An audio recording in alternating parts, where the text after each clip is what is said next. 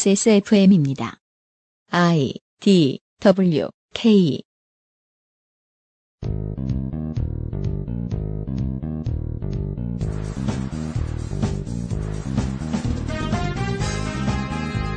XSFM 그것은 알기 싫다 특별기획 730 재보궐선거 데이터 센트럴입니다. 오늘은 서울특별시, 부산광역시, 광주광역시, 대전광역시, 울산광역시의 국회의원 재보선을 이야기해봅시다.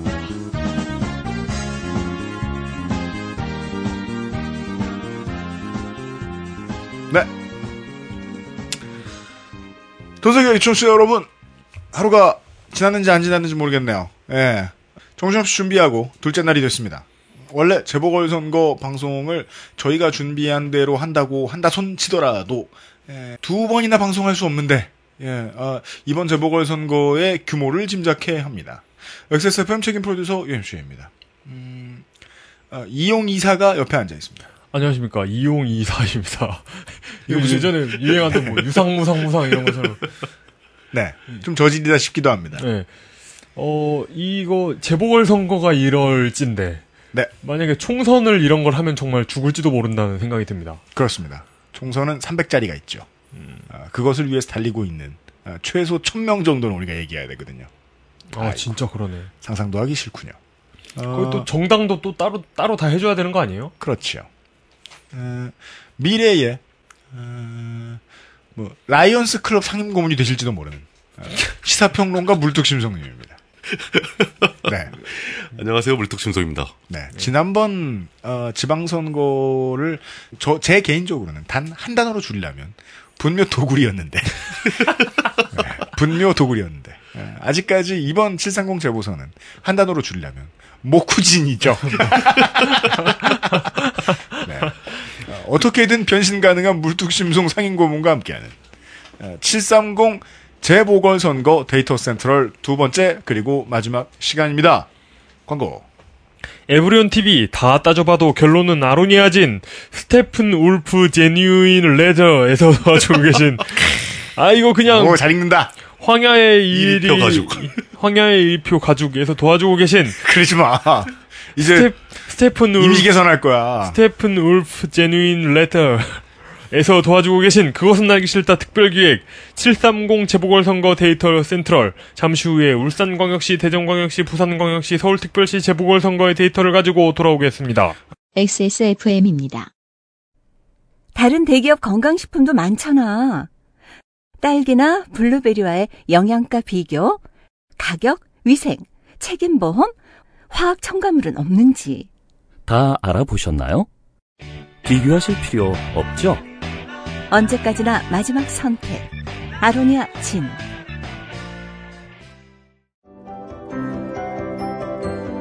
바람 불면 상처 날까 걱정하는 그에게 스테픈 울프 아이패드 커버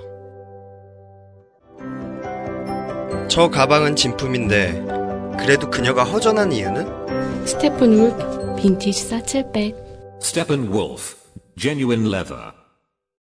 그 네. 옛날 분들은 네. 그 가죽 레서를 갖다가 레자 레자라 그러죠 레자. 그러다가 이제 아, 예. 가짜 가죽을 부르는 단어가 됐죠. 이제 레자. 레자 그러면 가짜 가죽이잖아요 이제. 예. 네. 어, 진짜 가죽입니다. 레더. 어, 진짜 가죽도 제뉴인 네, 예. genuine. genuine leather. 예. 보통 진짜 가죽이 아니고. 어, 진짜 진짜 가죽. 그렇습니다. 통합 통합 진짜 가죽입니다. 통합진보당이 여당 노릇을 한동안 했던 울산광역시부터 시작을 해 보겠습니다. 국회의원 울산광역시 남구 울산광역시 남구 지역구의 국회의원 재보궐선거 후보들부터 보시도록 하겠습니다. 새누리당 새누리당 박맹우 후보가 출마했습니다. 듣던 이름인데요. 예, 남자 62세, 울산광역시 남구 월평로 거주, 정당인 동의대대학원 행정학 박사, 경남 함안 군수 출신이고요. 아, 어디서 AKG 네, 헤드폰. 들었나 했더니 헤드폰으로 들었군요. 네, 헤드폰을 만들던 예. 울산광역시장 출신이고요. 군필 출마 경력은 세번입니다 2002년, 2006년, 2010년 음. 아, 울산광역시장을 내리 삼선을 마치고 보궐선거에 출마했습니다. 아예. 깔끔하죠 경력 이런 건. 음. 예. 예. 아, 네. 가요 톱10 1위로 물러나고 그렇죠. 새 차트로 진입했군요. 예. 행시 25회 출신으로 경남도청 내무부 하만군수 울산시청 기획실장 동구청장 직무대리 울산시청 시청 건, 설교통국장 등을 지낸 걸 보니까 정통파 관료 출신 정치인이라고 할 수 있죠. 그렇구만요. 예. 어 근데 그 보통 이렇게 깔끔하게 울산광역시 정도 되는 규모의 그 광역단체장을 삼선 내리하고 네. 마치면 성대하게 퇴임식도 하고 네. 뭐 이렇게 좀 가오를 좀 잡잖아요. 뮤티즌 예, 네. 예, 그런 걸 하고 근데 이 박명우 시장은 삼선 임기를 3개월 남기고 그냥 사퇴를 해버립니다. 그렇습니다. 어, 예. 이게 그 정교하게 재보궐 선거가 지방선거 6월 4일 날 하자마자 네. 7월 30일 날 바로 재보선이 있기 때문에 그렇죠. 눈물을 머금고 사퇴를 한 것 같아요. 지난번에 짚어드린 바 있습니다. 음. 예. 근데 이분은 특히 그러면 내가 퇴임식도 못하고 3개월 전에 사퇴를 했는데 지역구 공천 안 주면 어떡해. 긴장되죠. 예, 긴장이 되죠. 그래서 이분은 자기가 어느 행사를 가도 뭐, 뭐, 누구를 만나도 굉장히 열심히 시청 홍보 담당을 통해서 굉장히 홍보를 잘한다고 합니다. 이번만큼은 전략 공천 하지 말아줘요. 뭐, 근데 이분이 어느 날 갑자기 서울에 올라가서 청와대에서 무슨 행사에 참석을 했는데 네. 그 누구를 만나고 하는지 뭐라고 하는지를 전혀 홍보를 안 한대요. 그 지역에 있는 시민단체 분들의 주장에 의하면 음. 청와대 공식 행사에 참석을 한 다음에 네. 거기서 뭐 아주 높은 자리에 앉아서 사진을 찍히고 음. 그 다음에 김기춘 비서실장을 독대를 했다. 어... 왜 그럴까요? 힘도 없는데. 예, 그러니까. 그러면서 무슨 무슨 얘기를 했겠느냐 밝혀라 왜 안 밝히냐 중요한 얘기를 네. 뭐 무슨 얘기를 했는지 저도 잘 모르겠습니다. 그냥 어쨌든간에 730 보선에 출마할 생각을 먼저 했고 네. 뭔가 자신이 있으니까 3개월 전에 사퇴를 한 거죠. 그건 그렇습니다. 예. 그건 그렇습니다. 뭐 광역시장직이라고 해도 뭐 광역시장이 물론 지역구 의원보다는 굉장히 힘든 직책이죠. 더 높은 직책이고. 네. 예. 그렇다 하더라도 세- 그것도 세 번이나 수행했다고 하지만 시장과 지역구 의원의 역할은 완전히 다른데 네. 삼선 임기를 풀로 채운 시장 출신 박맹우 후보가 지역구 의원 역할을 어떻게 잘 해낼 수 있을지 네. 물론 당선이 먼저 돼야 되겠죠. 여기에서 이제 그 언론이 비춰주는 것과 예. 언론이 비춰주기 때문에 어, 기회비용상 안 비춰주는 것들이 있잖아요. 그렇죠. 비춰주지 않는 것들의 중요성을 좀 생각하게 됩니다. 음. 이 박맹우 후보가 예. 계획적으로 본인이 계획했는지 누가 계획해 줬는지는 모르겠지만 2730 재보궐선거를 출마하기 위해서 에, 뮤티준송 수상을 포기한 채 3개월 전에 시장을 퇴임하잖아요. 그렇죠. 그랬으면 이게 중앙당에서 공천 작업을 야당에 비해 매우 잘해준 것이냐. 음. 아니면 이게 그러니까 그래서 이게 조용히 넘어가다 보니까 언론에 비추지질 않았잖아요. 그렇죠. 이게 뭐 내막이었든지 아무도 모르는데 네. 저 개인의 판단이나 느낌은 네. 이런 이런 면이 좀 있습니다. 그러니까 그 이쪽 그 새누리당 정부 여당 쪽이 음. 이런 일을 좀 더 깔끔하게 처리하는 경향은 있다. 그 저는 의- 여전히 의문을 제기하고 싶어요. 아, 그러니까 보장을 받고 예. 사퇴한 거죠. 바깥에 나와 있는 싸움질하는 모습이 안 보인다고 해서 네. 그렇죠. 이 공천 과정이 존나 합법적이고 쿨한 것이냐. 이거 이 같은 질문이 그 경북 지역 기초자치단체장들 많이 나오죠. 그 보면서. 예, 엄청나게 나오죠. 네. 다 네, 다 많이 조율된 거 아니냐? 짜고 치는 거 아니냐? 뭐 이런 얘기 많이 나오죠. 그 최소한 묻고 싶은 건 그거죠. 그러면 그 정치부 기자들이 정치부의 윗선의 데스크들이 써내려가는 이야기들을 보고 있으면 당신들이 원하는 건 1인 보스 정치냐. 중앙당에 줄만 서면 되는 바로 그런 정치냐. 그리고 심지어 이 박명호 후보 같은 경우는 새누리당 중앙당의 뭐 공천 심사위원들을 만난 것도 아니잖아요. 그런 그러게. 얘기 왜 안 하냐는 거죠. 예, 담당 그러게. 담당자가 아니거든요. 네.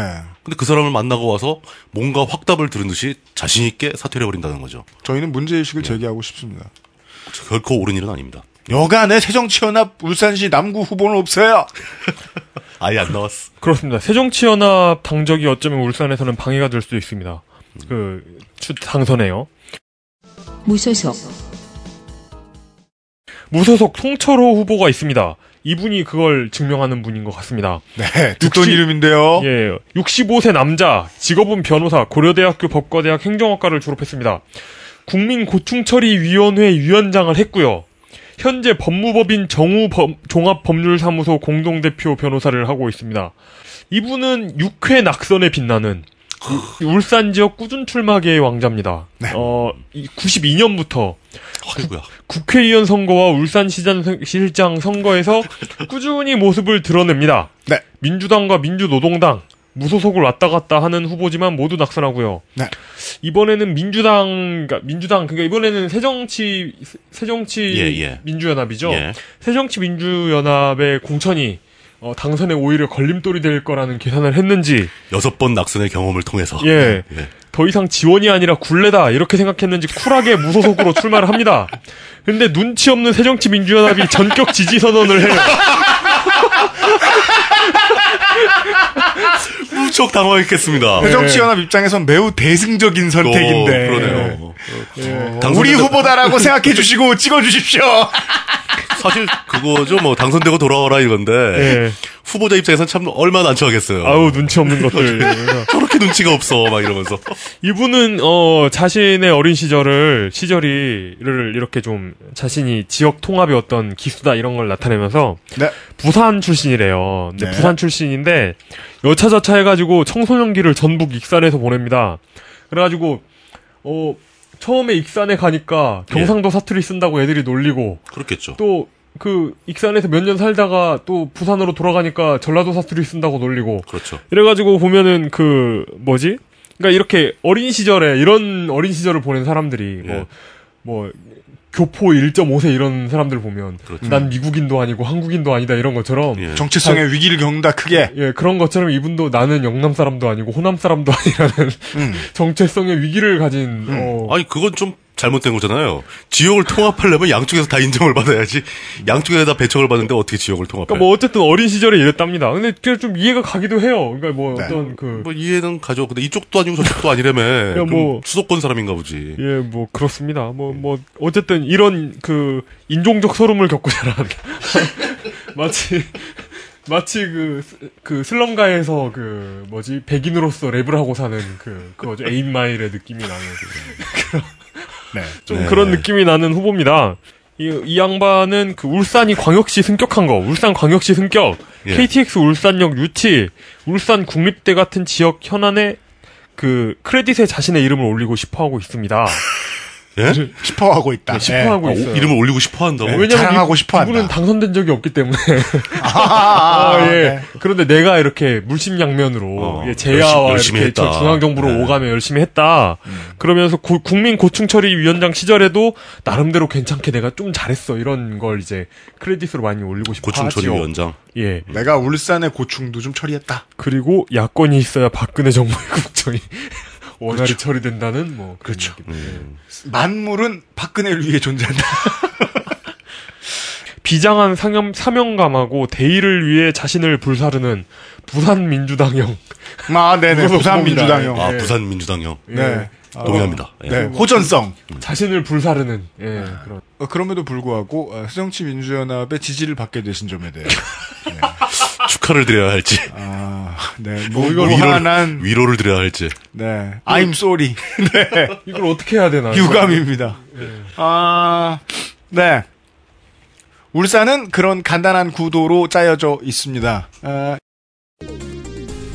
국회의원 대전광역시 대덕구 이제 대전으로 넘어가겠습니다. 대전광역시의 이번 재보궐선거 지역구는 대덕구입니다. 새누리당 대덕구 새누리당 후보는 정용기, 남자 52세, 대덕구 한밭대로에 거주 중이고요. 정당인 연대 정액과 졸업, 대덕구청장을 재선했고 재산이 19억 8,200, 8,138만 8천 원이라고 하는데 네, 그냥 20억이라고 쓰지 이걸 무슨 홈쇼핑 물건 가격 붙이는 것도 아니고 음. 20억 조금 안 되게 해서 10억 다양하게 대라고. 싫어하시네. 싫어하지 마세요. 아니 뭐 재산이 많아서 싫어하는 게 아니라 숫자를 맞춘 티가 너무 나잖아요. 아, 그래요? 예. 본인한테는 그 1900만 원이 정말 없는 게 아니고 이걸 숫자를 맞춘 겁니까, 이게?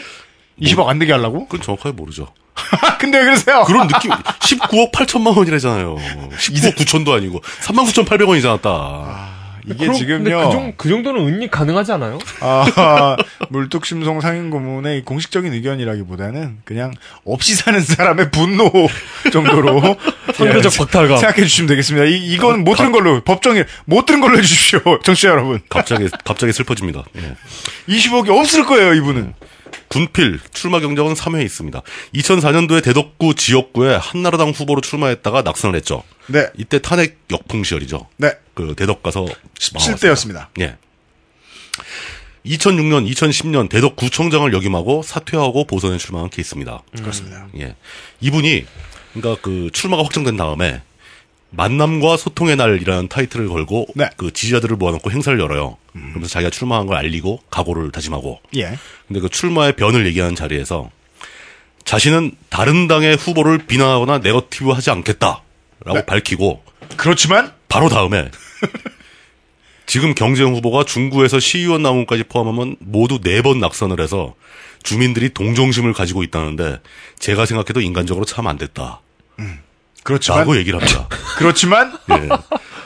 뭐, 그, 그러고 나서 뭐, 뭐, 뭐, 뭐, 불쌍한, 거, 뭐, 동정심은 뭐, 정치에 도움이 안 된다, 뭐, 이런 얘기 막 하죠, 이제. 네, 그냥, 근데, 그럼 앞에 뭐, 비난하거나 네거티브 하지 않겠다는 얘기를 하지 말든가. 네.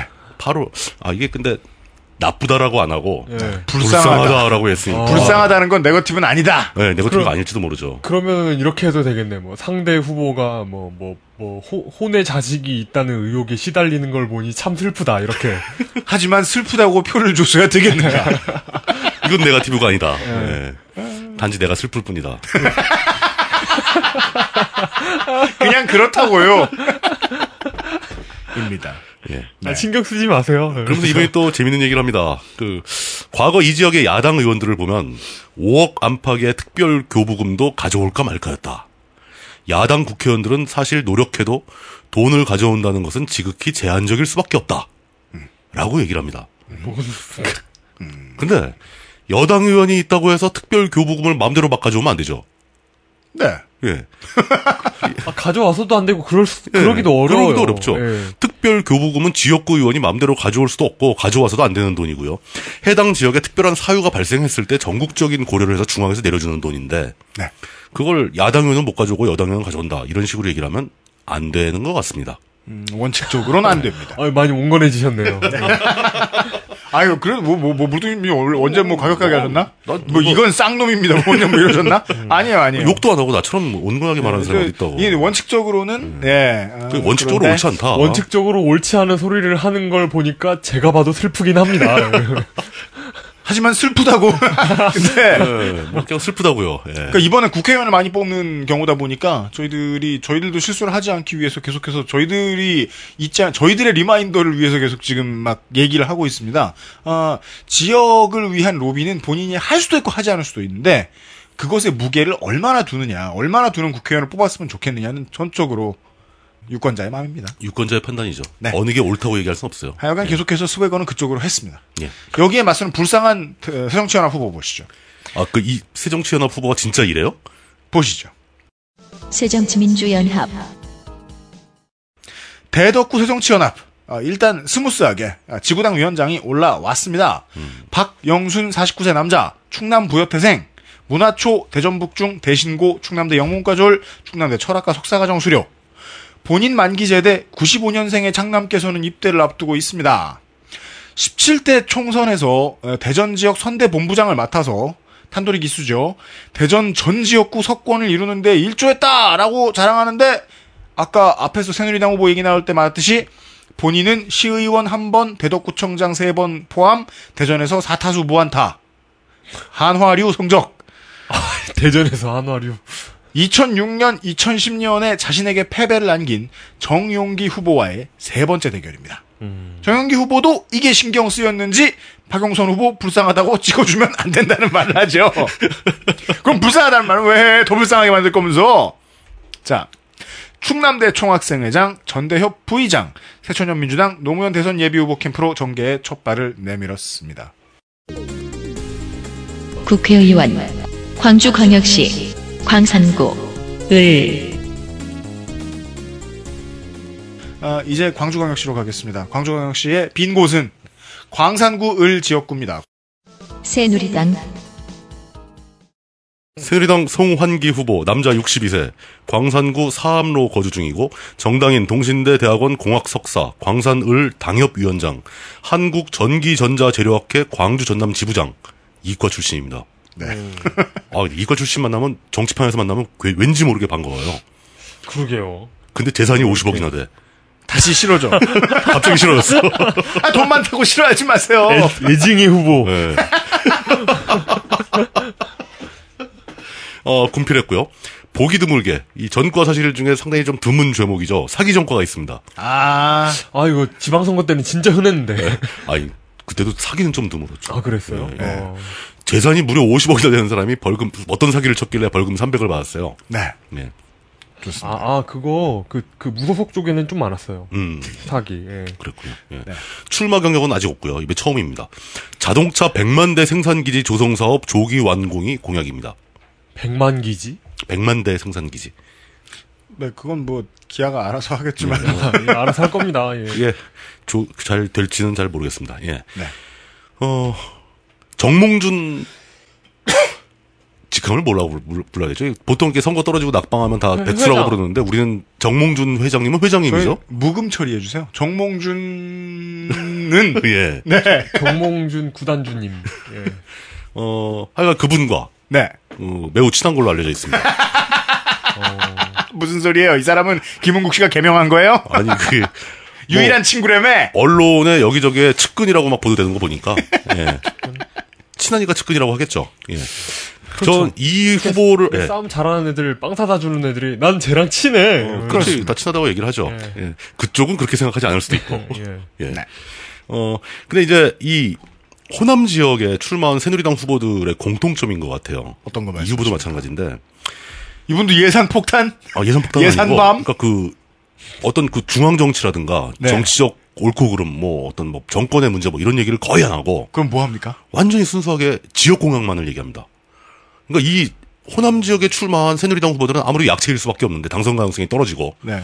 이 사람들의 공약만 블라인 드 테스트 해가지고 눈 가리고 이게 뭐 누구 공약이게 딱 물어보면 100% 시장 군수 공약이에요. 그렇죠. 그렇죠. 그리고는 이게 근데 반대로 네. 영남 지역에 출마한 약체 민주당 그러니까 새정치 민주연합 계열 후보들은 전국적인 전국적인 얘기를 많이 해요. 네. 예. 이런 차이가 좀 약간 어떤 경향성을 가지고 존재하는데 맞습니다. 맞습니다. 이게 왜 그럴지 한 번쯤 생각해 볼 필요는 있을 것 같다. 그렇습니다. 예. 그런 네. 얘기를 하고 싶네요. 매우 그렇습니다. 예, 이런 경향이 있죠. 확실히 있죠. 네. 저희들도 지금 운만 던져드리고 마는 게요. 앞으로 한참 더 표본을 좀 모집해가면서 봐야 그렇죠. 예. 저희들이 결론 근처에나마 갈 수 있을 것 같습니다. 네. 새정치민주연합은 후보가 여러 번 바뀌고 바뀌어서 이 사람으로 돌아왔습니다. 새정치민주연합 아이고. 권은희 40세 여자 전과 없고요. 조선대 여부고 어, 조선 정, 정확한 명칭은 아마도 조선대학교 사범대학 부속 여자 고등학교겠지요. 그렇죠. 조선대 여부고 조선대 부여고 아닙니까? 전 그런 걸 잘 몰라요. 조선대 조선대 부고 하면 이제 남자 학교고 네. 조선대 부여고가 돼요. 진짜 이게 드디어 21세기에 생겨나고 있잖아요. 여자 안 붙은 여자 학교 어 있어요, 있어요. 그런 거 좀 늘어났으면 좋겠어요. 아 이게 아니, 읽기도 어렵다. 아니면 뭐 띄어쓰기가 잘못된 거 아니에요? 조선 대부 부여 고등학교. 뭐 이런. 민족 사는 네. 조선대 밑에인데 왜 부여고가 있어? 조선 대부여 이런 거. 아, 있잖아요. 옛날에 부여의 영토가 호남까지 커버했다 뭐 이런 얘기도 나올 수 있잖아요. 아니면 조선대 조선 대출 여고 뭐 이런 거예요? 대부 조선대 여부고고요. 예. 전남대 법대를 나왔고 연대 법대 석사입니다. 현재 연대 법대 박사 과정 중이고요. 변호사입니다. 이 사람 경찰로 알고 있었는데 무슨 소리야라고 말씀하시는 분들이 있을 것 같습니다. 아예 정치 신인이고 당연히 첫 타석이며 전략 공천입니다. 어제 소개해드렸던 이 수원의 백혜련 후보가 몇 년 전에 이런 식으로 이제 정치계에 등장을 했던 거죠. 실제로 야권은 이 저 검경 출신 좋아하고요. 아, 어, 그 잠깐 설명이 좀 부족한 것 같은데요. 네. 이 권은희 후보는 그러니까 경찰 중에서도 뭐 경, 그 얘기 지금 나옵니다. 아 지금 하시려고요. 네. 아, 그냥 넘어가신 줄 알고. 네. 아, 일단 이것도 말씀드려야 돼요. 대구 북구 갑에 아, 새누리당 권은희 의원과 구분해 주십시오. 네. 권은희 의원과는 다르다. 권은희 의원과는 아, 그 실제로 이- 저 이번에 보궐선거로 국회에 진입하면 국회에서도 헷갈리겠네요. 음. 권은희 새 의원과 권은희 민 연 의원이 되겠네요. 네. 아, 기록의 경찰관입니다. 경정 특별 채용 합격한 최초의 여성, 최초의 변호사 출신 경찰관이 된 여성, 서울 지역 일선 경찰서 최초로 수사과장이 된 여성. 모르시는 분들을 위해 간단히만 지난 대선 국정원 여론조작 사건 관련 서울지방경찰청장의 수사 압박 의혹과 관련해서 김용판 당시 서울청장이 걸었던 전화는 자신에게 걸었던 전화는 압수수색을 하지 말라는 외압이었다라고 증언했었고 권은희 현 후보가요. 경찰의 무리한 중간 수사 결과 발표에 대해서 대선에 영향을 미치기 위한 부정한 목적이었다라고 말한 것이 오늘날 대중 정치인에 도전하는 권은희를 잊게 했지요. 전국구 스타로 발돋움하는데 꼭 필요한 아이템인 변희재의 논문 운운도 하나 수집합니다. 어, 경찰이 된 후에 꾸준히 수사과장을 맡아오다가 총경 진급 대상자 누락후에 서울시 관악경찰서 여성청소년과장직에 있던 도중에 사임합니다. 리영희 재단의 첫 번째 리영희상 수상자이기도 합니다. 통합진보당 통합진보당 장원섭 후보입니다. 48세 남자. 또 직업, 회비급이에요 지금. 직업은 정당이네? 헤비급이에요? 네. 에이스급이라고. 어. 아, ABA, 아, 그렇구나. 아, 이분이 무거운 분인 줄 알고. 네. 체중이 많이 어. 나가요. 아, 예. 내가 뭐 허그 해보고 얘기하는 거예요? 하여튼 이분은 고려대학교 자연, 아, 자연자원대학, 자연자원대학 농생물학과에서 제적당했습니다. 그 읽기 어려운 단어들이네. 예. 고려대학교 자연자원대학 농생물학과 제적. 어, 통합진보당 사무총장을 역임했고 현재 광산구 희망, 교육희망 네트워크 공동대표입니다. 2010년 광주시장 선거에 나온 적이 있고요. 2012년에는 총선에 출마해서 떨어진 경력이 있습니다. 선거 때만 활발하게 활동하는 트위터를 운영하고 있습니다. 그 그래요? 예. 바빠서 그럴 거예요. 네, 2010년에 했던 트위터하고 계정이 다르긴 한데 뭐 기- 네. 계정 아이디가 마음에 안 들어가지고 바꾸든지 뭐 그랬나 봐요. 그래서 어쨌든 음. 팔로워가 아니면, 마음에 안 들어가지고. 아니면 까먹었거나 그렇죠. 예 까먹었거나 그러면 개폭을 하세요. 예 아 까먹으면 개폭도 못하는구나. 예. 어 신고하면 될 텐데 그 트위터 하여튼 장원석 후보 캠프 연락 바랍니다. 예. 어, 복지 공약은 충실합니다. 특히 그 부양 의무제 폐지에 상당히 무게를 두고 있는데요. 이거 부양 의무제 뭔지 아시나요? 예. 예, 그 이게 그냥 간단히 설명드리면은 어 경제 활동이 어려운 장애인 자녀가 성인이면 그렇죠. 어. 그 장애 자녀를 둔 부모는 자신이 늙어 죽을 때까지 이 자녀를 부양해야 되는 거잖아요. 그렇죠. 복지 문제에 있어서 심각한 문제이기 때문에 이걸 이제 특정 나이가 되면 나라에서 맞자. 그렇죠. 나라에서 맡아가지고 부양을 하자 이런 걸 하자는 얘기를 아주 그, 그 방점을 찍어가지고 하고 있습니다. 네. 그 경력은 길지 않지만 광주 광산의 당직자형 꾸준 출마자입니다. 어 그렇지만 실제로는 활동은 전국구형이지요. 아 예. 근데 중앙당의 주요 인사고 이 뉘앙스가 약간 다르죠. 그러니까 네. 그 어느 지역의 당직자를 맡고 있다가 아 그러네. 출마를 해야 되는데 밀떠 그등 떠밀려서 출마하는 그런 케이스는 아니고 그렇죠. 네. 당직자 중에서도 수포급 당직자기 이 양반은 거의 전략공천에 예, 가깝습니다. 예, 전략공천에 네. 어. 가까운 거죠. 예. 당 최고위층이죠. 아, 그렇구나.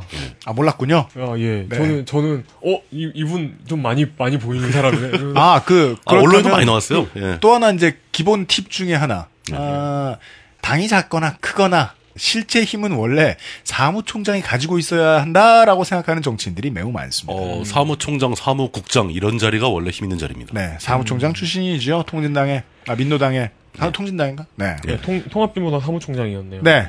예. 1위 하고 어, 또 다른 음. 또 다른 후보가 있습니다. 정의당 문정은 정의당 후보입니다. 27세 여자. 지금 이번 그 재보선에 출마한 사람 중에 가장 나이가 어립니다. 최연소네요. 예. 어, 직업은 정의당인. 네. 현공의 대학교 정치학과를 졸업했고 현재 정의당 부대표입니다. 정당인 하면 정의당인 예. 어, 성공회 대학교 총학생 회장을 했었네요. 총학 출신의 어, 정당인 정의당인이 돼 가지고 부총 그 부대표를 하고 있습니다. 네. 재산 전과 공직선거 경력이 모두 없는 젊은 후보입니다. 아, 굳이 분류하자면 하스웰 세대, 예. 예, 그러네요. 그러니까 그 뭐라고 해야 되나? 아이비 브릿지 세대. 재산이 영원으로 돼 있어요. 음, 재산이 영원으로 등록돼 네, Forever. 있어서 가진 것도 없고 예, 정말 쥐뿔도 없는 젊은이라는 그 레토릭이 잘 맞아 들어가는 아, 그렇게, 아, 지금 전략 충고해 주시는 거예요? 예, 그런 네. 레토릭이 잘 맞아 들어가는 후보입니다. 어, 근데 난 그거 좀 약간 신기한 게 재산이 진짜 등록된 게 0원이면은 네. 예. 하다못해 전세 보증금, 월세 보증금도 없나? 부모님이랑 사나? 그 부모님 집에 사는 경우가 있겠네.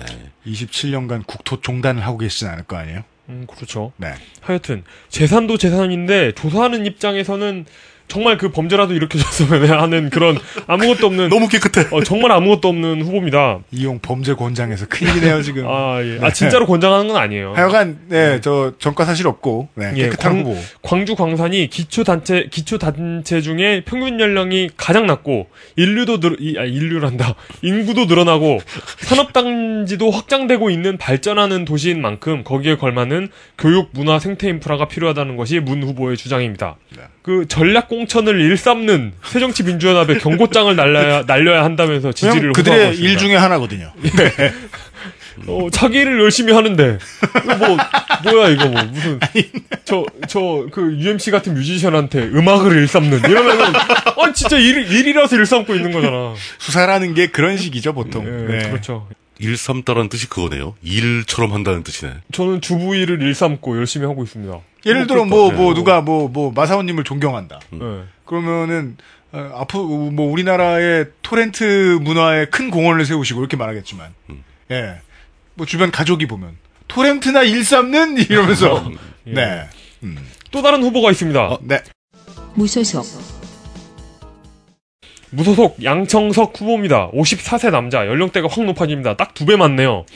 세영 엔지니어링 주식회사의 대표이사입니다. 조선대학교 대학원을 졸업한 공학 박사입니다.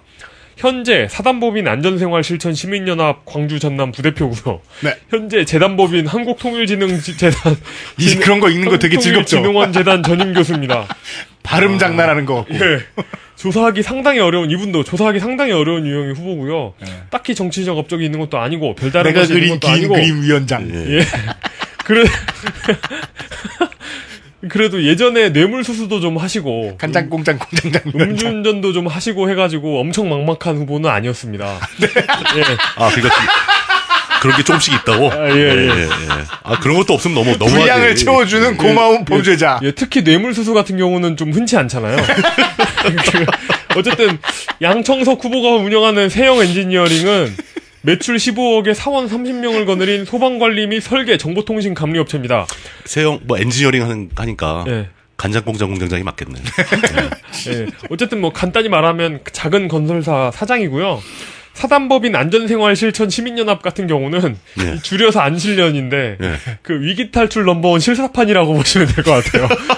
그러니까 안 위기를 계속 경험하는 사람들의 아 어? 그러니까 모임이에요. 그 그 그 뭐가 위험하다 하면서 계속 캠페인하는 분들 있잖아요. 아하, 그러니까 이런 네. 단체 회원들이 그러니까 사실 친목에 딱히 효용성이 있는가 싶은 생각이 있거든요. 왜냐하면 국민들이 경각심이 모자라서 막 위험한데 가지는 않잖아요. 감리업자들의 친목 단체일 수도 있을 것 같은데. 네, 음, 솔, 솔직히 어, 그럴 수 말하자면 있겠다. 저런 단체는 그 지자체 가서 내밀기 좋은 이름인 거죠. 음, 우리는 그렇죠. 사회에 도움이 되는 일이다. 그런 일을 하는 단체다. 하여튼 가급적이면 지원금 좀 줘봐라. 아 진짜 그럴 수 이런 있겠네요. 거예요. 나 이런 거 이런 거 간장공장 공장장 협회장인데 어. 야너 씨발 돈 있냐? 이런 삥 뜯는 서사 있잖아요. 그러니까 저는 하여튼 이런 단체 수천 개보다 그냥 법령을 정비하는 게 오히려 낫다고 생각하는데 아 표적 비난하냐 이거? 아 근데 이분도 같은 생각을 하신 거죠. 이거 출마하신 걸 보면. 어 진짜? 아, 내가 이제 이따위 협회를 그만하겠어. 네. 이런 건 좀 그만 좀 하자. 그러니까 이거 어쨌든 이런 그 자각을 하시고는 호련히 출마합니다. 그리고 그게 낫지. 그 한국 통일진흥원 재단 있잖아요. 네. 뭘 후련히 출마해? 예. 바람을 일으키며. 한국 통일진흥원 같은 경우는 육군 직업보도반의 어떤 사회 버전 이런 느낌이 납니다. 갈곳 그 없는. 안보 열심히 하시고 이런 그 캠페인 열심히 하시고 무슨 대회 하시고 이런 이런 곳이고요. 뭐 이런 후보도 나오셨습니다. 진짜 극도로 어, 저평가. 아니, 전 여러분은 이- 그렇게 안 느끼셨을 수도 양- 있지만. 양청석 후보를 저평가한 게 아니고 그냥 뭐 예. 네. 아, 울산, 대전, 광주를 넘어서 부산광역시 해운대구 기장군 갑으로 넘어가 보겠습니다. 여러분들은 여기로 어, 휴가 가시면 여기서 투표하시면 됩니다. 국회의원 부산광역시 해운대구 기장군 갑 근데 요즘 애들 해운대로 저 휴가들 많이 가나요? 요즘 애들은 다 해운대 갑니다. 아 그래요? 아, 근데 거기는 휴가 가는 가는 게 아니고 다른 거 하러 가는 거잖아. 해운대 가면요. 예. 이제는 아, 물삼 사람 칠. 그러니까 7, 8월에는 물 뭐 물반 사람반이 아니고 물삼 사람칠인데 네. 저희 어머니가 그 뭐지? 얼마 전에 네. 거의 뭐한 20년 만에 네. 해운대를 또 가보셨대요. 아. 네. 그러니까 옛날에 가보시고 이제야 가보시는 건데 예, 예. 어, 해운대를 다 망쳐놨다면서 해운대 아. 주변의 아파트들이 그 뭐- 해운대를 완전히 예, 망쳐놨다면서 맞아요. 예. 막 고층 아파트 많고 그- 그렇죠. 예, 예.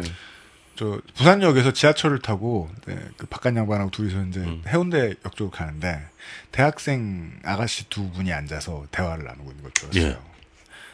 해운대 갔다 왔디 이렇게 말하는 거예요 한 예. 음, 사람이. 음, 음. 해운대 멀어서 가기 힘들거든요. 그렇죠. 시민들은.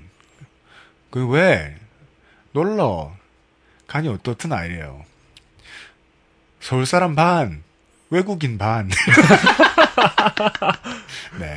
해운대 사람이 그렇게 많이 모인다면은 그 해운대의 그 사전 투표소가 미어 터질지도 모르겠네요. 안 그럴 거예요. 걱정하지 마세요. 아, 선- 선관위는 투표소 장비를 좀 확충하시길 바랍니다. 사람들 막 저기 저긴 무슨 클럽인가 이러고 다 줄 서 있고 막 서로 들어가려고 막 싸우고.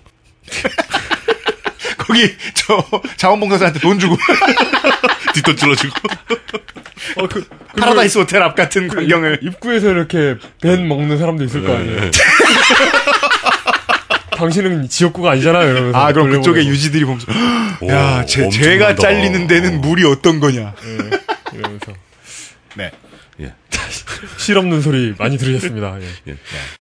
새누리당 새누리당 해운대구 기장군 갑 지역구에 출마한 후보는 배덕광 남자 66세 해운대구 해운대 해변로에 해운대구 해우- 해운대 해변로가 주소입니다. 그렇습니다 정당인이고 경성대 경, 경성대 경영학 박사 출신입니다.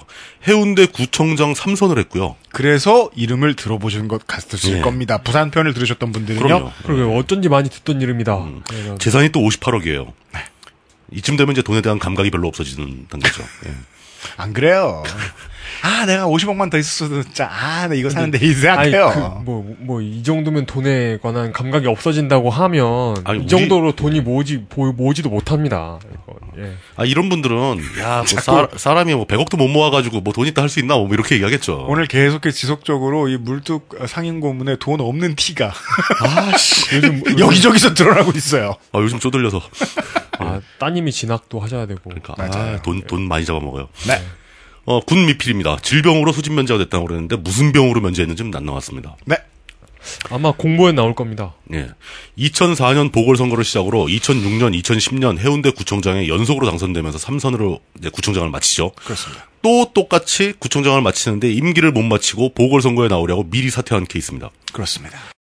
근데 그 아까와 다르게 이분은 뭐 공천을 뭐 미리 약속을 받거나 뭐 이런 이러지 못하고 경선에 돌입합니다. 네. 그러니까 좀 약간 모험을 한 거죠. 경선이라도 해보겠다, 해보겠다. 떨어지면 말지 뭐 그러면서. 물론 이것이 진짜 모험인지에 대해서는 의심해도 좋습니다. 물론 그렇죠. 예.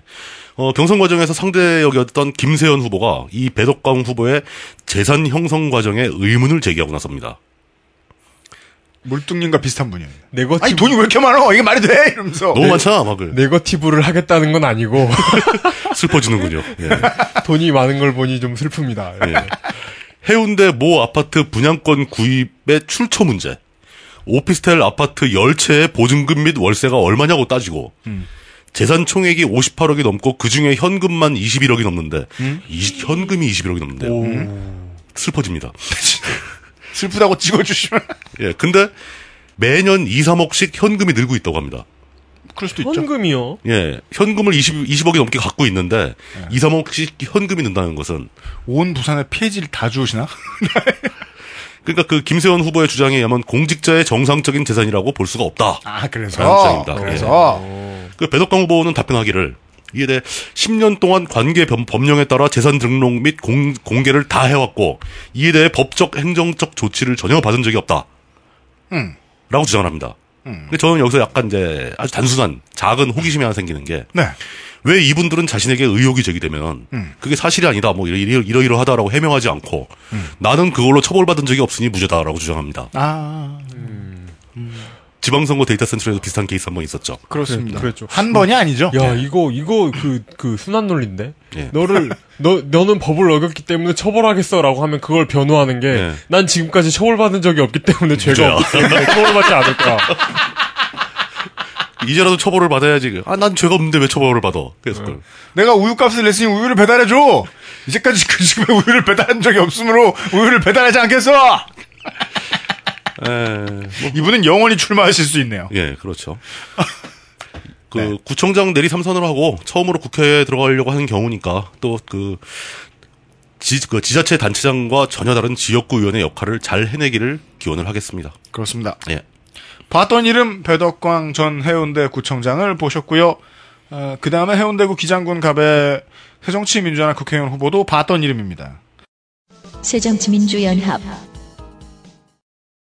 새정치민주연합 윤준호 남자 47세 해운대구 선수촌로가 주소로 나옵니다. 최종 학력은 북경과기대 과학기술교육관리 박사과정을 수료한 것까지 나옵니다. 한국해양대 겸임교수라는 경력도 잡히네요. 전과 없고 본인 만기제대 장남께서는 유학으로 인해 징병검사 연기 중입니다. 어, 잠시만요. 북경대학에서 뭘 전공했다고요? 다시 볼게요. 과학기술교육관리 박사과정 수료 그러니까 과학기술을 전공한 거 아니고 과학기술을 교육하는 걸 관리하는 박사예요? 역시 한자는 문제가 있어. 조사를 껴줘야 과학기술을 교육하는 것을 관리하는지, 아, 어. 과학기술 교육을 관리하는지 알 수 없네요. 알 수 없네요. 예. 헷갈려. 지난 지방선거 새정치연합 달고 해운대구청장 출마해서 낙선. 55일 만에 다시 나왔습니다. 배덕광 후보에 비하면 검소하지만 아, 돈이 없는 양반 아니신 것 같은데 어, 후보용 잠바를 어디서 만들었는지 후보용 잠바 만들어주는 사이트에서만 검색될 정도로 인터넷에는 아직 발자취가 안 보이고 이런 이런 이런. 델리 스파이스 멤버 윤준호 씨만 보입니다. 어. 정봉주의 외대 어학원과는 다른 부산 외대 어학원, 지금은 코렘 어학원이라는 부산에 있는 중급 규모의 학원 체인인 코렘 에듀의 대표이사입니다. 돈, 돈 많으시겠네요. 그렇- 돈, 돈, 뭐, 슬퍼지네요, 또. 예. 그렇지만 여전히 어, 오거돈이 불출마한 곳의 후보라고 하기에는 네. 어, 중앙당이 안 돕는 건지 후보 본인이 열심히 안 하는 건지 움직이는 태가 지금까지는 너무 안 나네요. 울산에서는 싫다는 사람 지지선언까지 한 이 민주당이 민주연합이. 왜 부산에서는 그 힘든 곳에 나온 사람을 도와주지도 않아? 이러니까 민주당 후보들이 죄다 싸움만 아, 하려고 하는 거야, 세- 부산에서는. 새정치민주연합, 새정치민주연합. 해적 아, 근데 이런 생각도 하나 드네요. 이게 계속 들어본 이름이 자꾸 나오니까 우리 데이터 센트럴 한 두세 번만 딱 하면은 아이고 떠났어, 어, 아이고 떠났어. 후보를 둘로 분류할 수 있습니다. 몇 회 때 나온 사람. 아, 처음 나온 사람. 예. 이분은 많이 늙으셨네요, 예. 그렇습니다. 국회의원 서울특별시 동작구 을 730 재보궐 데이터 센트럴의 마지막 지역구는 국회의원 선거 서울특별시 동작구 을입니다. 새누리당 동작구 울 지역구에 출마한 새누리당 후보는 나경원. 아이고. 뭐 왜? 더 이상의 설명은 생략한다라고 끝내고 싶은데. 자설략. 예. 여자 50세 중구 동호로 17길에 거주하고 있고 아직 주소도 못 옮겼어요. 예 한국 스페셜 올림픽 위원회 회장입니다. 스페셜 올림픽이었네? 그 저거죠. 패럴림픽인가요? 예, 예, 그거죠. 서울대 대학원 법학과 수료, 박사과정, 17대, 18대 국회의원, 부산지법, 서울행정법원 판사를 역임했습니다. 재산 29억 9,982만 8천 원. 이거, 에이, 네, 이거, 이것도 맞춘 거 맞죠, 느낌이다. 이거? 29, 그냥 있는 돈이 세보니까 그런 걸 수도 있잖아. 어떻게 그래도 29억 9,982만 원이 나오냐고. 근데 자긴 죽어도 30억, 30억을 신고하고 싶지 않았던 거야. 앞자리 그냥. 삼- 앞자리 삼자 무수히 쓰기가 싫은 보시기에는 거죠, 이거. 여러분, 근거 없습니다. 이거 믿지 마세요. 아, 이거 저희가 하는 말 믿지 마세요. 잭필, 잭필드도 아니고. 아, 이거 한참 더. 29,900원이잖아, 29,900원. 잭필드 네. 링클풀이야? 예. 에이, 참. 잭필드라는 단어 생소할 만큼 오랫동안 못 들어봤다. 진짜 한 타임 건너서 들으니까 새롭게 재밌네요. 한때는 막 스타맵에 잭필드 네. 맵도 있고. 애들은 자세히 보면 다 잭필드 스파지가. 어, 출마 경력이 세 차례 있습니다. 그렇습니다. 2004년 한나라당 비례대표로 처음 당선됐고요. 네. 2008년 총선에서 중구 지역구 한나라당으로 한나라당 후보로 나와서 당선됐습니다. 네. 그리고 세 번째 2011년 서울시장 보궐선거에서 낙선을 합니다. 그렇습니다. 아, 이때부터 강용석 변호사에 이어서 예. 예, 박원순 스나이핑 신화를 써내려가는데 가장 예. 큰 공헌을 한 인물이죠. 그 짤방도 많이 돌았죠. 네. 박원순과 상대하는 사람들의 말로 이러면서 만약에 나경원 후보가 이 박원순 서울시장에게 스나이핑을 똑바로 안 당하고 어, 살아남았다. 그랬으면 이게 이 뽀로로까지 이어지는 대참사는 없었을 것이다. 그렇죠. 네. 나경원 후보. 그런데 이렇게 계속 살아나시는 걸 보면 역시 그 잭필드 재산에 예. 잭필드류 재산. 막강한 집안, 잭필드 집안. 예. 잭필드지만 네. 아, 이게 잭필 진짜 잭, 잭필드 아직도 생산하고 있으면 죄송합니다. 어 진짜 잭필드 회사에 누를 끼칠지 아, 모르겠다. 뭐, 그, 그 품질이나 뭐 이런 거에 대해 말하는 게 아니잖아요. 그 특유의 가격 정책. X 네. 9800. 특, 특, 특유의 가격 정책 때문에. 이건 예. 잭필드류 재산이라고밖에 할 수가 없어요, 이건. 이런 재산은. 예, 한번 보겠습니다. 그래서 저 진짜 진짜 더 이상의 설명 생략하고 싶은데 예. 네. 나왔으니 또 그리고 가장 핵심 지역군데 안 할 수가 없죠. 네. 개성초등학교 숭의여중 서울여고 출신입니다. 네. 참고로 서울여고는 제가 살던 마포집 바로 옆에 있었습니다. 그렇습니다. 예. 지금도 거기 있습니다. 그대로 있죠. 저는 저는 이사 왔지만 네. 92년에 사시를 합격하고 사법연수원 24기를 10위권 이내의 성적으로 수료를 합니다. 어이구. 굉장한 재원이죠. 이후 검사도 아니고 변호사도 아니고 판사로 재직을 합니다. 네. 2002년 16대 대선 당시 이회창 후보의 요청, 이회창 후보 진영의 요청으로 정계에 입문합니다. 여성이 판사를 하다가 정계 진출한 케이스는 추미애 의원에 이어서 두 번째입니다. 네. 어. 예. 2003년 이회창 후보가 낙선을 하죠. 그, 그 이후 이제 잠시 변호사로 활동합니다. 뭐 판사를 하다 그만뒀으니까 예. 변호사로 활동을 하죠.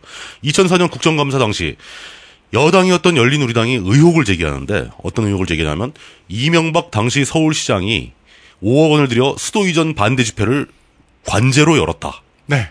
이게 이제 뭐 막 몇 가지 서류가 막 드러나고 그래가지고 각 구별로 일개 구에 2천만 원씩 총 5억 원을 승용차 요일제 등 시책 추진, 추진비로 위장해서 지원을 했다. 하필이면 불쌍하다. 수용차 요일제 불쌍하다.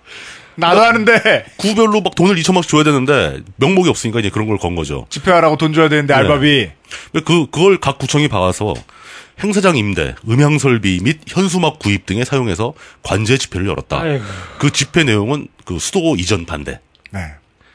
관제 집회는 이 현수막 글씨의 폰트만 봐도 알 수 있죠. 그렇죠. 폰트가 다 똑같잖아. 예. 예쁘게 해놨어요. 예. 근데 이, 이 얘기가 열린우리당 측으로, 쪽으로부터 제기가 되자, 네. 이 나경원, 당시, 어, 어, 나경원 씨가 이거를 아니라고 주장합니다.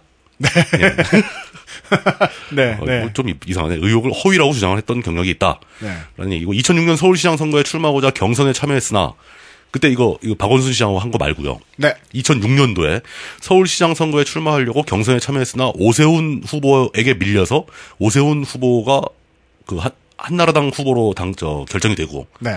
나경원 후보는 그 오세훈 후보 캠프의 대변인 역할을 맡게 됩니다. 그랬습니다. 예, 사이가 좋았나 보죠. 2008년에는 중구 지역구에 출마해서 그때 상대가 앵커 출신의 그 신은경 후보였어요. 자유선진당 후보였지요. 예, 신은경 맞습니다. 씨. 예.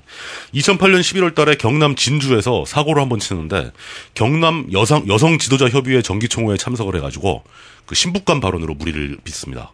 선생님들 다 모아놓고 뭐 1등은 예쁜 여자 선생님, 2등은 못생긴 여자 선생님, 네. 3등은 이혼한 여자 선생님, 4등은 애 딸린 여자 선생님 뭐 이런 발언을 해서 그렇습니다. 어. 뭐 전교조를 비롯해서 여러 사- 단체로부터 항의를 받죠. 심지어 웃기지도 않았어요. 예, 재미도 없었어요. 이게 어떻게 웃길 수가 있겠어요? 2009년도에 미디어법 통과 과정에 아주 최전선에 앞장섰던 전력이 있고요. 그렇습니다. 어, 2011년 무상급식 주민투표 문제로 오세훈 시장이 사퇴를 하자 보궐선거에 출마를 했는데 그때 이제 우- 바로 계속 얘기 나오는 박원순 후보한테 당했다. 네. 근데 뜻밖의 격차가 많이 벌어졌어요. 네. 그 뜻밖의 아닌가? 뜻밖은, 뜻밖이죠?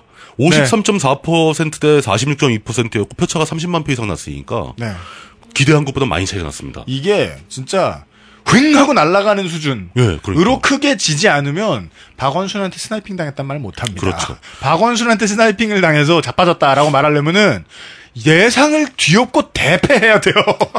그 또, 예. 근데 이 정도 대패를 당하고도 전 다시 일어선 게 전 정말 대단하게 보이거든요. 아직 모르죠? 그럼 아직 그래요? 모르죠. 이러, 당선이 돼야 일어서는 거지. 어. 아니, 그, 이거 출마할 정도까지. 이번에 출마해서 지역구에서 계속 그 얘기 나옵니다. 네. 이렇게밖에 못하는 사람이 지역구에 또 나왔다. 음. 그러니까 그게 쉽지 않죠.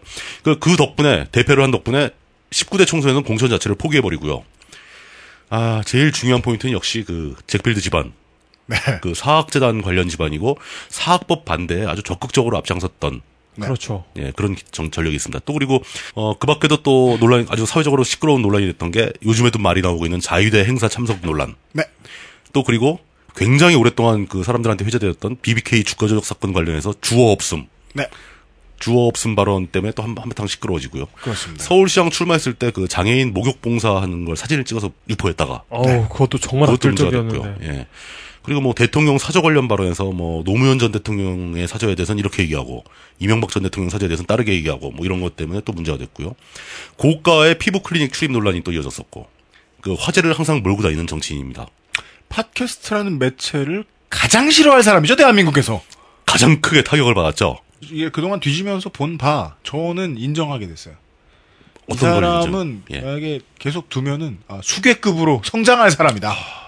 네. 아, 속에. 그 뭐랄까 잠재 잠재력은 굉장히 강한 네. 그런 정치인이죠. 아 그리고 또 이제 또 이 얘기를 또 해야죠. 지역구 자체가 서울 중구였고 네. 서울 중구쯤 되면 지역에 예산 떠왔다고 자랑할 일은 없습니다. 들어줄 주민도 별로 없습니다. 아, 예, 아무도 관심 없어요. 예. 뭐 이상입니다. 예. 네, 그렇습니다. 재보궐선거에 이번에 다시 한번 말씀을 드리게 되는데 이 공천이 전략 공천이 여기저기 여기저기 여기저기 여기저기 들어갔다라고 해서 어, 어, 이번만 이렇게 시끄러운 거 아니야라고 생각하실 필요는 없습니다. 예, 언제나 이 서울에 나 서울이나 이 수도권에 수도권 중에서도 서울에 밀착해 있는 주변 도시에 들어오는 공천은 전국의 장수들이 들어옵니다. 당연히 그럴 보시죠. 수밖에 없죠. 예. 네. 서울특별시 동작구 의뢰. 이 얘기부터 하고 시작해야 되겠네요. 음, 386 정치인들이 앉아있던 자리에 인텔이 펜티엄 CPU 출시하기 시작하던 시점쯤에 예, 출시하기 이전에 들어앉아 있었던 인물들 혹은 386 정치인들의 지근거리에 있었던 인물들까지를 통칭한다고 말씀을 드리면 이것이 오차범위 10% 이내의 486이라는 단어에 대한 설명이 되겠습니다. 아, 어, 꼭 그렇게 볼 수는 없을 수도 있지 않을까 싶은데요. 아. 386이 나이가 들어서 486 된 거 아니에요? 업글은 안 되죠. 나이 먹으면. 네. 그냥 고물이죠. 아니에요. 그 저 386이 원래 뜻이 네. 30대. 30대 80년대 학번 60년대 음. 출신이거든요. 음, 저는 그거는 그냥 갖다 붙인 저 낱말 맞추기라고 보고요. 아 정치인의 세대를 구분해 볼 때. 네. 486 정치인 486 세대라고 부르려면은 저런 류의 정 그 저 뭐냐 정의가 그나마 좀 어울리는 편입니다. 어 그렇게 본다면 그게 맞겠네요. 네. 뭐 486 정치인이 문제가 많죠. 다른 얘기를 좀 하면 예. 새정치연합의 이번 재보선 공천에서 지켜진 것은 집시법 외에는 전과가 별로 없는 후보가 대부분이다라는 것 그리고 486 코드 정도입니다. 물론 확고한 지역 기반 때문에 중앙이 에, 손을 들어줄 수밖에 없었던 나주시 화순군이나 충주시는 제외합니다. 새정치민주연합 새정치연합 기동민 48세 남자 장성태생입니다. 장성중 인성고 성균관대 신방과 성균관대 언론정보대학원을 졸업했고요. 성균관대 총학생회장 출신입니다. 고건 서울시장 때였죠. 신계륜 서울시 정무부시장의 비서로 정계에 입문합니다. 이재정 현 경기도 교육감이 16대 새천년민주당 국회의원이던 시절 보좌관이었습니다.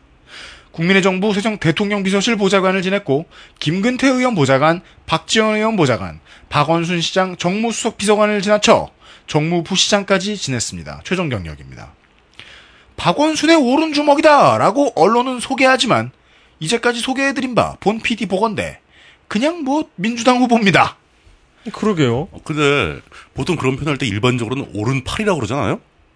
근데 좀 더 왜 오른 주먹이 될까요? 왜냐하면 좀 더 자극적으로 소개해주기 위해서 어. 언론들이 지금 막 부각시키고 있잖아요. 머리를 막 짜내고 있는 거. 음. 기동민 후보를 더 띄워주기라기보다는 근데 하여간 뭔가 아, 뭔가 약간 박원순을 대표하는 그림으로 보여주기 위해서 애를 쓰고 있는데 네. 저 엮으려 고 그러는 거죠. 제가 보기엔 노멀리 노멀 민주당 후보예요 그냥 어, 그냥 뭐 보좌관 전문 뭐 여기저기 다니면서 중요한 자리 보좌관 다 했고 광주 광산 을 예비 후보였습니다 이번 730 재보선 때는요 어 그래서 광산구 수원동에 선거사무소 열었고요 열어서 활동했습니다 시장 다니고요 대량 악수하고 다니고요 7월 첫째 주까지 광산을의 출마를 고심하고 있었던 천정배 전 의원의 견제에 여념이 없었던 것으로 보아서 본인도 그 다음 주에 무슨 일이 생길지 최소한 확실히 알진 못했고 아마도 전혀 몰랐던 것 같습니다.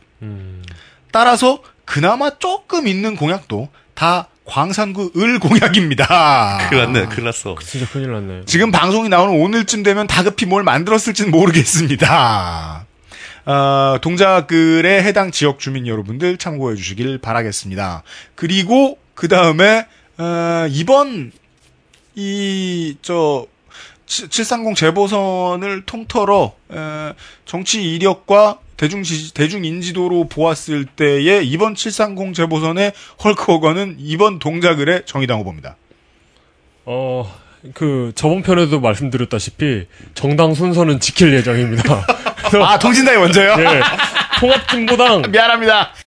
통합진보당 통합진보당 유선희 후보가 있습니다. 네. 이분도, 어, 빠지지 않는 에이스. 예. 이분도 아 만만치 않죠. 만만치 않죠. 이 그 어떤 대중적인 인지도에서는 밀릴지 몰라도 사실상 이 동작을에 출마한 그 진보 그룹 후보들은 완전히 그 올스타 플레이어들이 어 통합진보당 유선이 47세 여자 직업은 정당인 서울대학교 역사교육과에서 제적당했습니다. 통합진보당 최고위원입니다. 네, 뭐 어 최고위원이라는 것은 그 딱히 자리를 줄 수 없는 거물에게 주는 자리 아닌가요? 아, 무섭긴 한데. 네. 시킬 일은 없어. 예, 예. 어, 대표급이라고 보면 되죠. 대표급. 그렇죠. 대표급이죠. 예. 민주노동당 일기 최고위원까지 했던 최고위원 청부사. 최고의 최고위원. 예, 최고위원. 어, 집시법, 국가보안법 위반 같은 전과가 있는데 91년도 공문서 위조가 좀 눈에 띕니다. 어쨌든 전과가 몇 개 있고요. 91년도 공문서 위조 같으면은 네. 아. 그 아마 위장 취업하기 위해서 학력을 속이고 주민등록증 같은 거 위조하고 그렇게 걸리면 그런 죄목을 받습니다. 아, 무슨 그 무슨 뭐 공장에 그, 같은 어, 거할 공장 때. 같은 데 예. 위장 취업하고 보조료라고 들어갈 때. 아, 하여간 뭐 그렇구나. 정치활동의 예, 연장선이네요. 다. 네. 그것도 이제 뭐 국법법 집시법하고 같은 계열로 봐주셔야 됩니다. 아, 그렇군요. 2008년도에는 민노당에서 구로구 을에 출마해가지고 낙선합니다. 어, 그 최근에 노회찬, 김종철 후보에게 진보 후보 단일화를 역설하면서 15일까지 화답해달라고 말했습니다.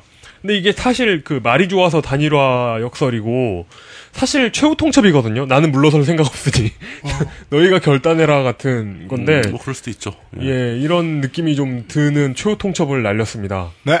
예. 정의당 그리고 그 말씀하신 대로 그 정의당 노회찬 후보가 나왔습니다. 네. 57세 남자 정의당인 이분도 정의당의 어떤 그 어, 보스 캐릭입니다. 네. 어, 고려대학교 정치외교학과를 졸업했고 17, 19대 국회의원을 역임했습니다.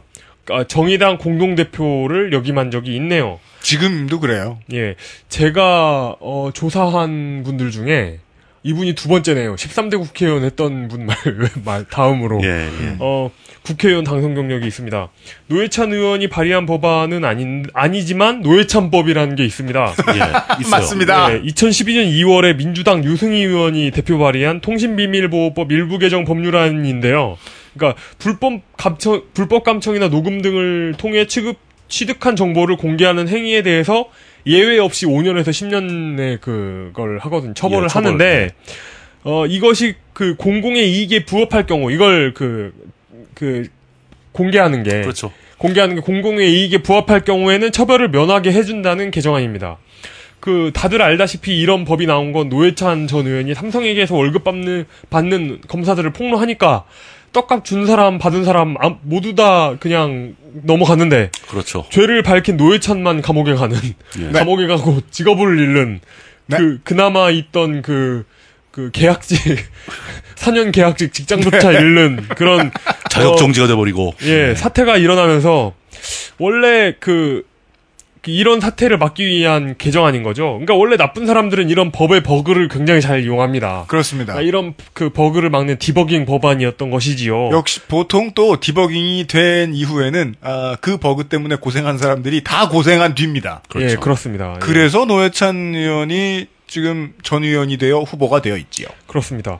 삼성 관련된 거 외에는 불공정 거래를 하는 대기업의 징벌적 그러니까 노회찬 의원이 한, 일- 한 일입니다. 지금 이거 예. 노회찬 전 의원이 한 일, 현 후보가 불공정 거래를 하는 대기업의 징벌적 손해배상 책임을 물리고 피해자들이 집단 소송을 할 수 있게 하며 공정거래위원회 수사권을 강화하고 중소기업과 노조의 고발권을 부여한 것을 골자로 하는 이른바 경제민주화 법안을 통합통합진보당 시절에 발의한 바 있습니다. 네.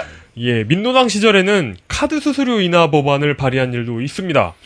그런데 지금도 다른 후보들이 다 쓰고 있잖아요. 그러니까요. 이게 어찌 보면 그 앞서 나간 거죠. 노회찬 네. 그럼요. 네. 전 의원이 현 후보가 노회찬 정- 후보가 어떤 네. 일종의 정책을 만들어낸 거죠. 그렇습니다. 이부 그, 그 노회찬 후보가 의원 시절에 만든 것이 이제 지금은 굉장히 보편적인 예. 그렇죠. 거, 그, 뭐 아직 되진 않았지만 예. 많은 사람이 주장하고 있는 그렇습니다. 이렇게 되면 그러네요, 뭐 맞아요. 언젠간 또 바뀌겠죠. 이렇게 대세가 그렇게, 되, 되어가다 그렇게 되면 보면. 예. 됩니다. 예. 근데 뭐 이런 일들 그러니까 그, 그 국회의원 치고도 일을 많이 한 축에 들어가는데 일부 노원 구민들은 노회찬 후보가 지역 민원을 잘 안 해결해 준다고 그그그 다 지어버리겠다는 그 그거 안 해주니까. 예. 아, 뭐 지어달라는 얘기 안 한다고. 음. 바로 옆 동네에 그 다 지어버리겠다는 이노근 그 의원이 있거든요. 아 근데 씨발 왜냐면 노원 갑은 이제 공릉동 이제 좀 약간 앞으로도 이제 난개발 구역이 좀 있으니까 다 지어준다고 하면 아 그렇구나라고 들어줄 수도 있는데 아 저 의견 내면 안 되나? 근데 노원병은요 다 지어졌어요. 리모델링하면 되지 지을 필요 없어. 지역 주민들은 이런 걸로 싫어합니다. 뭐 이게 진짜 지역 주민들인지 아니면 일베 애들인지는 모르겠는데 아무튼 싫어하더라고요. 예, 뭐 그렇다 치고 예. 예. 예, 그렇습니다. 그리고 또 한 명의 거물이 나왔습니다. 어? 음. 그렇습니다. 예, 노동당 김종철 후보입니다. 어, 뭐 하실 말씀 있으신가 노회찬 의원? 아, 노회찬 후보가 예. 노회찬 후보. 그, 그 선거에 나서면서 캐치프레이즈 그 구호를 네. 재활용을 하고 있어가지고 그렇죠. 불판을 또 음. 갈겠다. 불판 얘기 또 하잖아요. 어. 왜냐면은 이 진보 계열의 이 슬로건 중에 살림살이 좀 나아지셨습니까? 이후에 최고의 히트작이었죠. 오, 최고 시작이었어요. 네. 근데 리트로를 들고 왔어요. 근데 그걸 또, 또 들고 나오니까 약간 식상한 면은 있어요. 노회찬 의원도 약간 감이 좀 떨어진 게 아닌가. 아. 개그 감각이. 아니요, 그래도 뭐 방송을 꾸준히 하시면서 예. 예, 뭐 녹슬지 않게 준비하셨을 테니까 뭐 기대는 합니다. 예, 불판 말고 뭔가 참신한 거 하나 더 기대해 봅니다. 예. 네. 아직 아직 끝난 게 아니니까요. 예, 뭐 뭔가 들고 나올 시간은 충분히 있습니다. 음. 네. 뭐 예. 그럼요. 추가합니다. 정의당 노회찬 후보의 민주화운동과 의정활동 관련한 것을 제외한 전과 기록으로는 2001년에 음주운전 벌금 100만원의 기록이 있습니다. 그리고 에, 진보신당이 종종 내미는 얼굴. 노동당, 또 하나의 거물. 아 노동당이라고 불러줘야죠. 노동당의 간판 타자. 예. 노동당 김종철 후보입니다. 43세 남자. 의외로 젊어요. 그 그리고 직업은 정당이입니다. 서울대학교 사회과학대학 경제학부를 졸업했고요. 민주노동당 서울시장 후보를 한 적이 있고 진보신당 부대표를 역임했습니다. 02년 용산구청장 선거, 06년 서울시장 선거, 18, 19대 동작을 국회의원 선거에서 꾸준히 출마하고 있는 이 나름대로 당직자형 꾸준 출마자입니다. 어, 그러네요. 예. 네. 이분- 범을 붙이면 안 됩니다 여기는. 예, 이분 같은 경우는 어 그러니까 그 꾸, 당직자형 꾸준 출마자 중에서는 가장 거물이죠 사실. 그렇죠. 당선 경력만 없을 뿐. 아, 예. 꾸준 출마작의 빅피쉬. 예, 그렇습니다. 이거 동작구 의뢰에서 꾸준히 출마하고 있는 거잖아요. 그렇죠, 그것도. 그렇죠. 그러니까 예. 어찌 보면 당선된 적은 없지만 이 지역구는 내 지역구라는 어떤 그 기득권을 주장할 수도 있는. 자신의 영역권을 주장할 수도 음. 있는 사람입니다. 특 그 실제로 다른 진보 계열 출마자 그러니까 유선희 후보나 노회찬 후보에 대해서 불편한 심기를 드러내곤 합니다. 아, 그럴 수도 있죠. 예. 왜냐면 자기는 그 지역을 꾸준히 지켜왔는데. 그렇습니다. 뭐 민- 왔다리 갔다리 하는 사람이 왜 자꾸 오냐. 게다가 그러는 민, 거죠. 게다가 민노당 시절에 노회찬 김종철 후보하고 함께 아니 노회찬 후보랑 그 그 음. 유선희 후보랑 같이 정치 활동을 하기도 했는데 저 사람들이 같은 지역구에 쏟아져 나오면 내 땅에 당선된 적은 없지만 내 땅인데 좀 여기- 그렇지 않냐. 여기에 쏟아져 나오니까 네. 좀 그렇지 않냐 아, 뭐 이러면서 간단하죠. 서울시 동작구 의뢰 지금 지역위원장 자리를 지키고 있던 유일한 인물입니다. 선명 그러니까요. 다섯 명의 후보 네. 중에서. 그렇죠 예 그러니까 답답하겠죠. 네, 헌터가 아닌 예. 유일한. 네. 서울시장 후보 시절 공약을 보면 세입자 대책과 원거주민 재정착이 전제된 재개발이라는 공약이 있고요. 그리고 공공임대주택 쿼터제를 해가지고, 그러니까 각 구에 건설되는 주택의 20%를 공공임대주택으로 하자. 그럼 강남구에도 20%의 공공 임대주택이 생기는 거 아니에요? 새로 짓는 건. 그러니까 예. 모든 구에 그런 게 생기니까 좋아지지 않겠느냐 뭐 이런 공약이 있었습니다. 그 사람, 사람들은 굉장히 싫어하겠죠. 아, 예. 집 가진 사람들은 굉장히 싫어하겠죠. 예, 이런 예. 공약을 가지고 있던 후보입니다. 네, 여기까지입니다. XSFM입니다. 모든 걸 정리해뒀지만 뭔가 아쉬운 그녀의 다이어리. 스테픈 울프 컬러 다이어리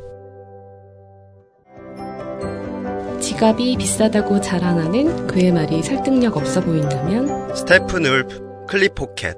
Steppenwolf, genuine leather. 그래도 건강식품인데 함량이 중요하지 않을까?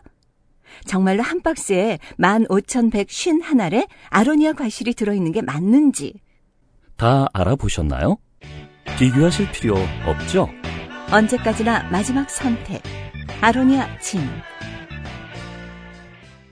이렇게 해서 에, 16곳의 에, 시의원과 국회의원 재보궐선거 지역구를 모두 알아보았습니다. 네, 그리고 어, 투표 당일에는 아마 뭐 저희가 아닌 다른 곳에서는 다른 곳에서 아마 뭐 투표 동료 방송 같은 거 하겠죠? 예, 그때 뭐 들어주시면 되겠고 저희는 그때 편히 쉬고 730 재보선이 끝난 뒤에 예, 730 재보선과 관련된 방송을 또 들고 돌아오도록 하겠고요. 예, 그 사이에 당연히 히스테리 사건별 그것은 알기 싫다는 지속이 될 겁니다. XSFM이 준비한 선거정보 방송의 코드는 뭐 앞으로도 분명합니다. 지역행정가는 중앙보다는 지역, 중앙정치인은 지역보다는 아무래도 국가. 물론 지역도 조금 돌봐야 되지만 교육자는 정치보다는 교육 같은 이 정보의 무게를 두는 기준 같은 거 말입니다.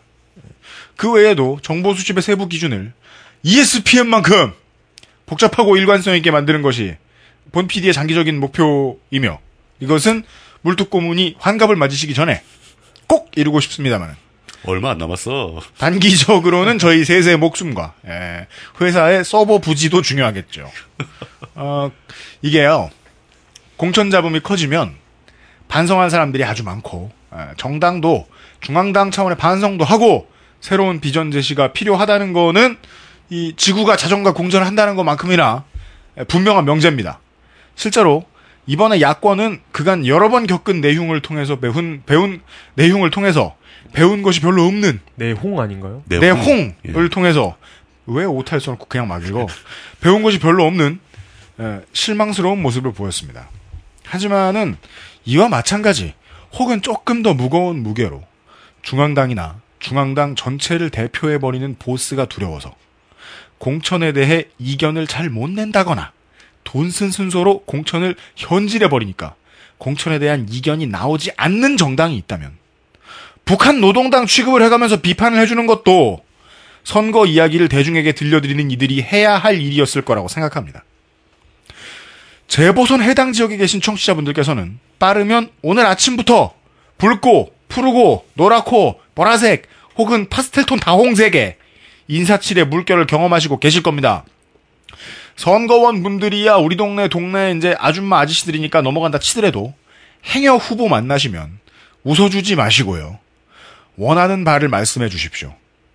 우리는 저들에게 에, 세경을 주고 권력을 대출해주고 줬던 걸 뺏어가기도 하는 민주주의 사회에서 보장받는 단 하나의 절대 권력자라는 거 잊지 마시고요. 누가 엎드려서 읍소하든 간에 일단 일부터 하고 빌라고 개갈궈 주십시오. 오프라인에서 권위를 여러분들이 보여주셔야 온라인에다가 하소연할 일이 조금씩이라도 줄어들 겁니다. 내년 재보궐선거에서 다시 만나 뵙겠습니다. 끝으로 경사스러운 소식을 한 가지 전합니다. 트위터로 인생을 허비하시는 아, 시사평론가 물뚝심송 상임고문께서 이게 얼마만이죠? 아, 한 수십 년 만에 정규직이 되셨다는 소식입니다. 이 일을 기리기 위해서 왜 그렇게 되셨는지 비밀로 할게요. 뭐야. 이 일을 기리기 위해서 이번 주 목요일에 다시 방송되는 어, 그것은 알기 싫다 84회부터 어, 물뚝심송 4대 보험 재가입 기념 대문 그림으로 다시 찾아뵙도록 하겠습니다. 그거 하려고 그랬구나. 열심히 준비했어요. 아, 상임 전무이사 이용과 아, 라이언스 클럽에 들어갈지도 모르는 물뚝심송 시사평론가였습니다. 이번 주에 다시 뵙겠습니다. 안녕히 계십시오. 수고하셨습니다. 감사합니다. 청취 소감과 이런저런 이야기들을 트위터 해시태그 IDWK를 붙여 남겨주세요. 언제나 확인합니다. XSFM입니다. IDWK